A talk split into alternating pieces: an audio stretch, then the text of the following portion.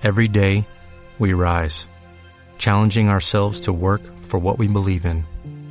At U.S. Border Patrol, protecting our borders is more than a job, it's a calling. Agents answer the call, working together to keep our country and communities safe. If you're ready for a new mission, join U.S. Border Patrol and go beyond. Learn more at cbp.gov/careers. Al partir de este mundo, ¿cómo queremos ser recordados? A través de experiencias y conocimientos se construye un lugar donde podamos vivir para siempre. Forever es un espacio para amigos, colegas, profesionales y sobre todo personas que viven el día a día. Con cada uno de sus experiencias y conocimientos, en este espacio su voz hará eco en un recuerdo para siempre. Soy Javi y esto es Forever Podcast.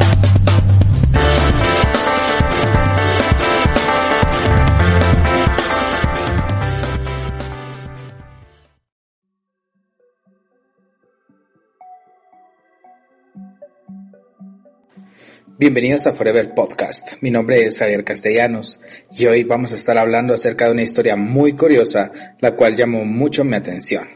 Acompáñame a escuchar este relato. Imagínese usted un pueblo muy pequeño, en donde hay una señora vieja que tiene dos hijos, uno de 17 y una hija de 14. Está sirviéndoles el desayuno y tiene una expresión de preocupación. Los hijos le preguntan qué le pasa y ella responde, no sé, pero ha amanecido con el presentimiento de que algo muy grave va a sucederle a este pueblo. El hijo se va a jugar billar. Y en el momento que va a tirar una carambola sencillísima, el otro jugador le dice, te puesto un peso a que no la haces. Todos se ríen, él se ríe, tira la carambola y no la hace. Paga su peso y todos le preguntan qué pasó, si era una carambola sencillísima. Y él contesta, es cierto, pero me he quedado con la preocupación de una cosa que me dijo mi madre esta mañana sobre de que algo grave le va a suceder a este pueblo. Todos se ríen de él y el que se ha ganado su peso regresa a su casa, donde está su mamá. Feliz con su peso, le dice y comenta, le gané este peso a Damaso de la forma más sencilla, porque es un tonto. ¿Y por qué es un tonto? Le pregunta a su mamá porque no puedo hacer una carambola sencillísima, estorbado con la idea de que su mamá amaneció hoy con el presagio de que algo muy grave va a sucederle a este pueblo. Y su mamá le dice, no te burles de los presentimientos de los viejos, porque a veces salen. Una pariente oye esto y va a comprar carne. Ella le dice al carnicero, deme un kilo de carne. Y en el momento que la está cortando le dice, mmm, mejor deme dos porque por ahí andan diciendo de que algo muy grave va a suceder y es mejor estar preparado. El carnicero despacha su carne y cuando llega otra señora a comprar su kilo, le dice, mejor lleve dos, porque hasta aquí llega la gente diciendo de que algo muy grave va a suceder en este pueblo.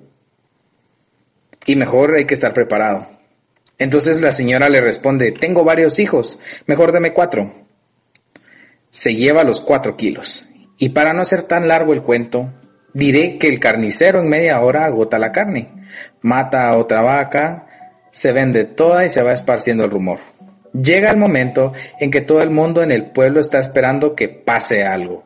Se paralizan las actividades y de pronto a las 2 de la tarde alguien dice, ¿se han dado cuenta qué calor está haciendo? Y alguien responde, pero si en este pueblo siempre ha hecho calor. Tanto calor que es el pueblo donde los músicos tenían instrumentos remendados con brea y los tocaban siempre bajo la sombra, porque si tocaban bajo el sol se les caían a pedazos. Sin embargo, dice otro, a esta hora nunca ha hecho tanto calor. Pero a las 2 de la tarde es cuando hace más calor, responde otro amigo. Sí, pero no tanto calor como ahora. El pueblo desierto, a la plaza desierta, Baja de pronto un pajarito y se corre la voz. Hay un pajarito en la plaza. Y viene todo el mundo espantado a ver el pajarito. Pero señores, siempre han habido pajaritos que bajan. Sí, pero nunca a esta hora. Llega un momento de tal tensión que los habitantes del pueblo están demasiado desesperados por irse y no tienen el valor para hacerlo. Ah, yo sí soy muy macho, grita uno. Yo me voy. agarra sus muebles, sus hijos, sus animales, los mete en una carreta y atraviesa la calle central en donde todo el pueblo lo ve. Hasta que todos dicen, si este se atreve, pues nosotros también nos vamos. Y empiezan a desmantelar literalmente el pueblo. Se llevan las cosas, los animales, todo.